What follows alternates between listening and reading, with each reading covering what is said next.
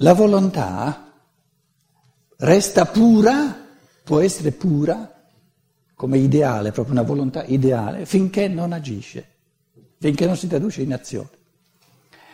Tradurre un impulso volitivo in azione significa, anche se lo facciamo inconsciamente, accettare il sacrificio di un'assoluta imperfezione, di un assoluto inquinamento della volontà. Perché?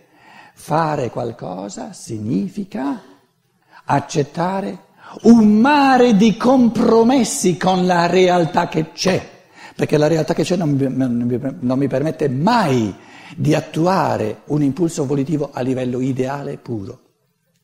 Devo accettare, agire, fare qualcosa significa accettare il compromesso che non permette alla volontà di restare pura, perché una volontà pura non esiste, non si può incarnare, quindi ogni volontà deve accettare il sacrificio di venire a compromessi col reale. Quindi questo passaggio dalla volontà all'agire è una interazione continua tra l'ideale, perché il volere deve essere ideale, se no non è un volere, e il reale e vedere quanto e come di questo ideale si lascia realizzare, si lascia fare in questa situazione, in questo momento, in questo giorno, con queste persone, lì dove io sono.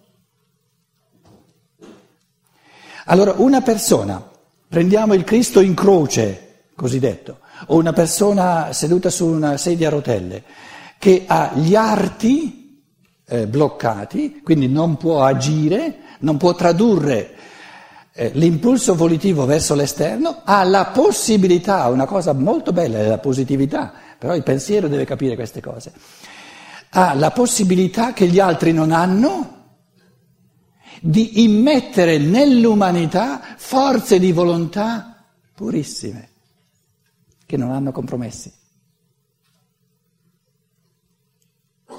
E soltanto colui che rinuncia, che sacrifica il potere agire, perché non agire significa rinunciare al potere, agire significa imporre la propria volontà alla realtà. Agire, fare qualcosa significa confrontare gli altri con quello che io faccio. Quindi è sempre un esercizio di potere, inevitabile. Chi non agisce per karma, non perché poltrisce, eh, ma per karma, rinuncia a questo esercizio di potere, di esercizio di potere e, diciamo, la contropartita karmica che riceve è che ha la possibilità di donare, di infondere nell'umanità impulsi volitivi dove la, vo- la volontà resta pura, ideale, senza compromessi con la realtà. E se non avessimo nessuna persona, il Cristo o chi, o chi è handicappato, eccetera, no?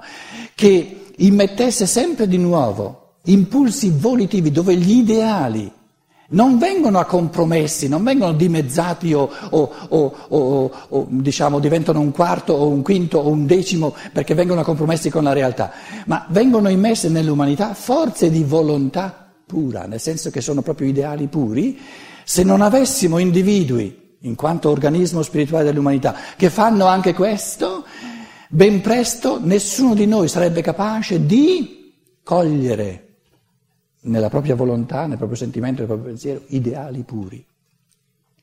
Quindi una persona che, eh, eh diciamo, diciamo chi viene bloccato nella volontà, eh, le persone anziane per esempio, no? Eh, diventare anziano significa poter fare sempre di meno. Quindi eh, vedete che è importante cogliere col pensiero il lato positivo dell'impotenza della volontà, De, dell'impotenza dell'azione, brava, brava. No, la volontà che è impotente perché non può tradursi in azione, sì, insomma in questo senso, ma eh, mi sono salvato in calcio d'angolo, hai ragione te, hai ragione te, hai ragione te. No. Allora, siccome è una legge evolutiva che ci riguarda tutti, a meno che si muore giovani, no, è importantissimo farsi questi pensieri sul, sulla saggezza del fatto che man mano che, man mano che avanziamo in età, per il fatto che la natura ci sottrae sempre di più la possibilità di tradurre in azioni, quindi di imporre con l'azione, col fare la nostra volontà agli altri, ci dà la possibilità di immettere sempre più saggezza. Quindi l'anziano può immettere saggezza nell'umanità perché la saggezza sono gli impulsi volitivi puri, saggi, senza compromessi. E questi danno alla, alla gioventù, no, che esubera di forze di, di, di, di azione, no, proprio questa, questa, contropartita del fare, fare, fare, di ideali che siano, che siano veramente puri come ideali. E quindi è possibile diventare anziani godendo, godendo del fatto che la, diciamo, la, possibilità di tradurre gli impulsi volitivi in azione, del fare, no? queste forze volitive che si traducono nel fare diminuiscono, il positivo, il pensiero vuole cogliere tutto dal lato positivo, realizzarlo dal lato positivo, e che ho sempre, siccome, siccome gli altri hanno sempre meno il diritto di pretendere da me che io faccia, faccia, faccia, ho la possibilità finalmente di cogliere nella mia volontà la purezza degli ideali dell'evoluzione umana, di pensarli, di amarli, di volerli. E questa volontà viene immessa nell'organismo della volontà, dell'umanità. Ogni atto di volontà, l'atto di volontà non diventa reale soltanto attraverso l'azione, no. L'atto di volontà si estrinseca e si depotenzia attraverso l'azione, proprio per il compromesso. Quindi nell'azione, in un certo senso, l'atto di volontà diventa più debole perché deve venire a compromessi. Quando lasciamo via l'azione, però karmicamente legittima, nel senso che siamo chiamati di meno ad agire, ci sono le meno forze, questi impulsi volitivi agiscono molto più fortemente nell'umanità, perché sono puri. Ma adesso concretamente parlando, concretamente parlando, questi questi impulsi volitivi.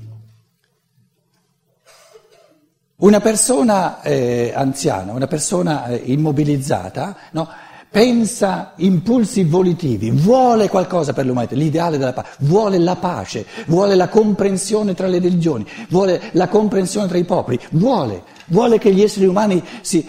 e vuole immettere forze di amore nell'umanità.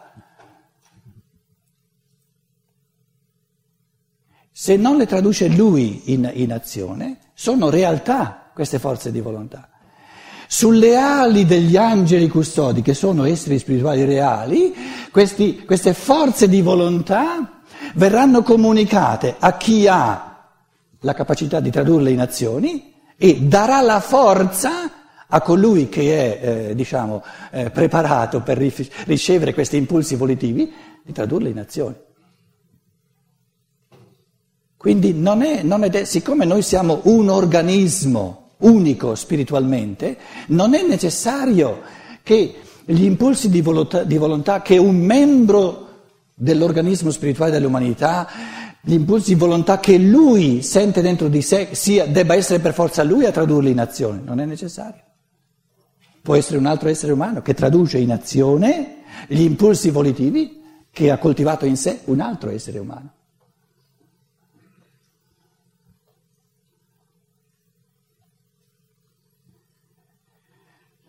Per esempio, quando una persona fa qualcosa e si chiede da dove viene la forza di fare questa cosa, di superare gli ostacoli, eccetera, eccetera, di non mollare, come fa lui a sapere esattamente da dove viene la forza?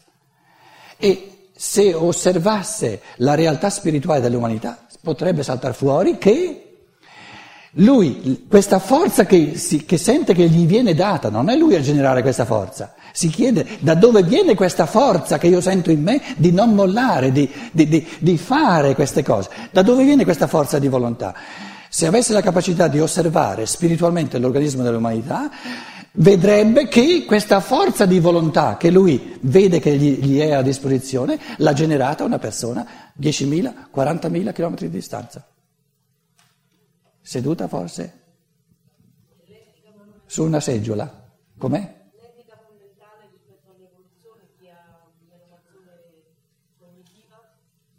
L'etica?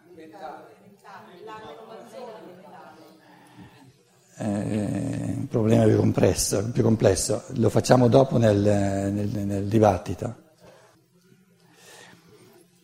Allora, l'evoluzione, adesso veniamo alle, ai settenari e alle epoche evolutive. Questo pomeriggio dicevamo, eh, parlavamo del Buddha 500 anni prima di Cristo, poi l'anno 0, poi l'anno 666, l'anno eh, 2000, 2006. Com'è? No, perché siamo noi, no? Siamo nel 2006. Più positivo di così? Allora, un concetto fondamentale sul quale possiamo discutere possiamo, è che questi buddisti, i taoisti, i, Confucia, i confuciani, eravamo noi, sempre noi. Gli esseri umani sono sempre gli stessi. Quindi all'inizio dell'evoluzione, andiamo proprio fino, indietro fino all'inizio, no? Tutti gli spiriti umani sono stati creati tutti all'inizio, siamo partiti tutti insieme. E gli esseri umani che si evolvono sono sempre gli stessi. Può, può, può nascere, può cominciare un essere umano nel, nel 2000 prima di Cristo? È possibile che un essere umano sorga nel 2000 prima di Cristo? Sorgere, cominciare a esserci nel 2000 prima di Cristo è come chiedersi se è possibile nascere a vent'anni. È possibile nascere a vent'anni? No, perché? Perché ventenni bisogna diventarci, non si può nascere. Cioè essere ventenni presuppone di aver passato 19 anni, da 1 a 19. Se tu non hai passato 19 anni, non, sei, non diventi ventenne. Se uno non ha passato 2000 prima di Cristo, se uno non ha passato tutti i millenni precedenti, non può essere un essere umano del 2000, eh, del 2000 prima di Cristo. Qui al, al, punto zero, l'anno zero, no? Se uno non ha passato tutta l'evoluzione prima di Cristo, non può essere arrivato qui. Quindi, come l'arco della vita lo deve percorrere ognuno dall'inizio alla fine e ognuno deve cominciare all'inizio. Qui la nascita, no? Il concetto di nascita è che ognuno deve cominciare qui. Non esiste un cominciare a cinque anni, non esiste un cominciare a dieci anni. E qui nell'evoluzione in grande non esiste un cominciare eh, nel 5000 prima di Cristo, non esiste un cominciare 3000 prima di Cristo, non esiste un cominciare 1000 prima di Cristo o 1000 dopo Cristo. Esiste soltanto un cominciare tutti all'inizio. Teniamo presente, cosa che alcuni di voi sanno, che la somma totale degli esseri umani è composta di due parti. Gli esseri umani che adesso sono incarnati, questi siamo noi, siamo incarnati, e gli esseri umani che sono tra morte e nuova nascita in questo momento, che sono nello spirituale, diciamo i morti, quelli che noi chiamiamo i morti, no? i viventi, che sono, che sono, più morti degli altri, ma insomma... Li...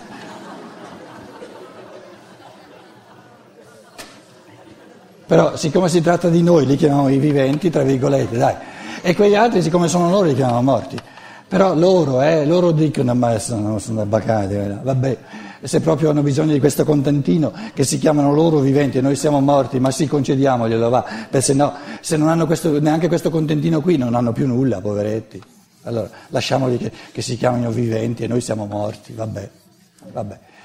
Allora, la, la linea l'ho fatta sotto la metà, perché le persone incarnate sono sempre di meno, un settimo diciamo, oppure un sesto, no? Un sesto, e le persone escarnate, in attesa di rincarnarsi, sono in numero assoluto sempre di più perché il tempo che si passa nel mondo spirituale è in, come regola, ci sono eccezioni ma come regola, molto più lungo, 7, 8, 9, 10 volte più lungo che non il tempo che si passa il, il paio di decenni, se tutto va bene, che si passano sulla Terra. Allora, se... Com'è? è molto semplice. Ma senza, senza questa concezione eh, tu ti rendi conto che non si può spiegare senza questi elementi di scienza dello spirito. Tu parti dal presupposto che è difficile spiegarlo. Adesso io ti faccio vedere come si spiega in un attimo, non c'è nessun problema. No? Se, eh, se ah, diciamo, prendiamo due fattori fondamentali per aumentare quelli, quelli incarnati, adesso sono 6 miliardi circa, va bene? Un po' di più comunque circa 6 miliardi, supponiamo che siano 20, 25 miliardi quelli morti, 25 miliardi, no? O anche di più, quello che è. Ma il numero degli esseri umani è contato, eh? nella mente divina è contato. Eh, non è una cosa diffusa, una cosa, no, no, ogni essere, eh, ogni io umano è uno spirito singolo e quindi sono, sono contati in un certo senso. No? Allora, prendiamo due fattori che aumentano no, da 6 miliardi a 7 miliardi, supponiamo quelli da 25 a 24, perché se sono 6, 7 se nell'insieme sono 31, 25 eh, nel mondo spirituale e 6 incarnati. Se diventano sette quelli incarnati è perché qui sono diventati 24. Ci siamo? Ci siamo fin qui? Allora, che, che, quali fattori ci sono per far aumentare quelli incarnati? Prendiamone due. Uno è la longevità che cresce, e questo è un fattore demografico importantissimo, più attraverso la medicina o quello che volete, no? eh, si fa in modo che la, come si chiama in italiano? La vita media aumenta, avremo più persone sulla Terra. Poi un'altra legge evolutiva è che, avendo noi già alle spalle parecchi eh, secoli di materialismo, ci sono tante persone che muoiono, vanno nel mondo spirituale e non, eh, trovano noioso, non si, non si raccapezzano, eh? gli viene voglia di scendere un po' più presto, più presto possibile.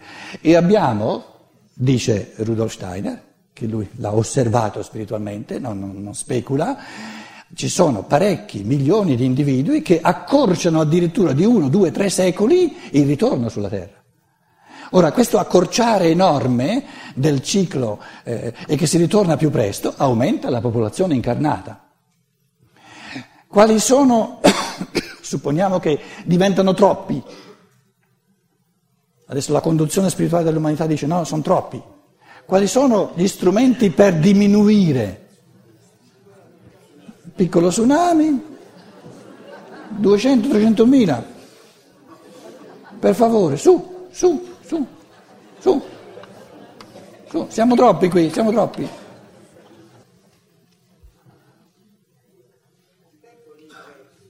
Com'è?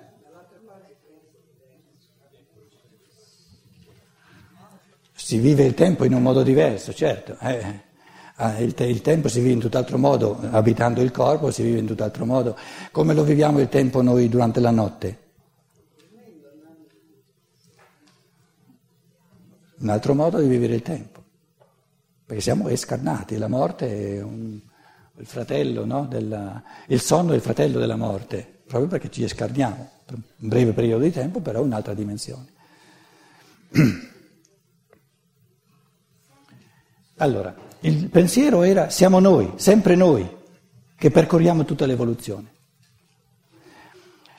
Qual è la legge dell'evoluzione? Cosa vuol dire che tutto va secondo settenari? Eh, diciamo, ci sono ehm, sette incarnazioni planetarie della Terra, io le chiamo Terra 1, Terra 2, Terra 3, poi Terra 4 la metto più bella grossa perché siamo noi, no? È quella su cui, su cui siamo adesso, perché l'adesso è sempre al centro. L'adesso è sempre al centro. Quando saremo a 5 si cancella questo, se ne apre un altro davanti, cioè la coscienza del presente è sempre al centro, se no, eh, capito? Il presente va sempre messo al centro, altrimenti saremmo scentrati. Poi verrà la nuova terra, la, la, la, Bibbia la, la, chiama la nuova terra, eh, la scienza dello spirito la chiama eh, Giove, la terra gioviale, poi Venere, Vulcano, la terra venerea, la terra vulcanica. No? quindi facciamo terra, terra 5, terra 6 e terra 7.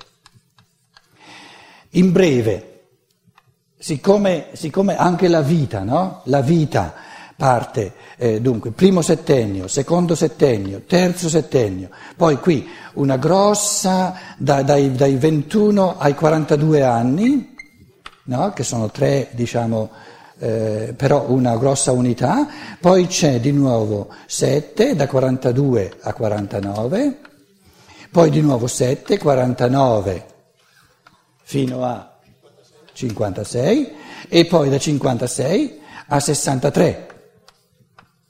Anche qui nella biografia, nel cammino della vita, eh, una struttura settenaria dove c'è in un certo senso una triade di preparazione, una triade centrale più grossa che si divide anche lei in tre, 21-28, 28-35, 35-42, e poi un'altra triade in cui si anticipa l'evoluzione futura. In altre parole, la triade centrale, il centro è sempre, eh, è sempre il presente, C'è, ci sono tre passi del passato, il presente crea le condizioni per trasformare i tre passi del passato in tre passi futuri.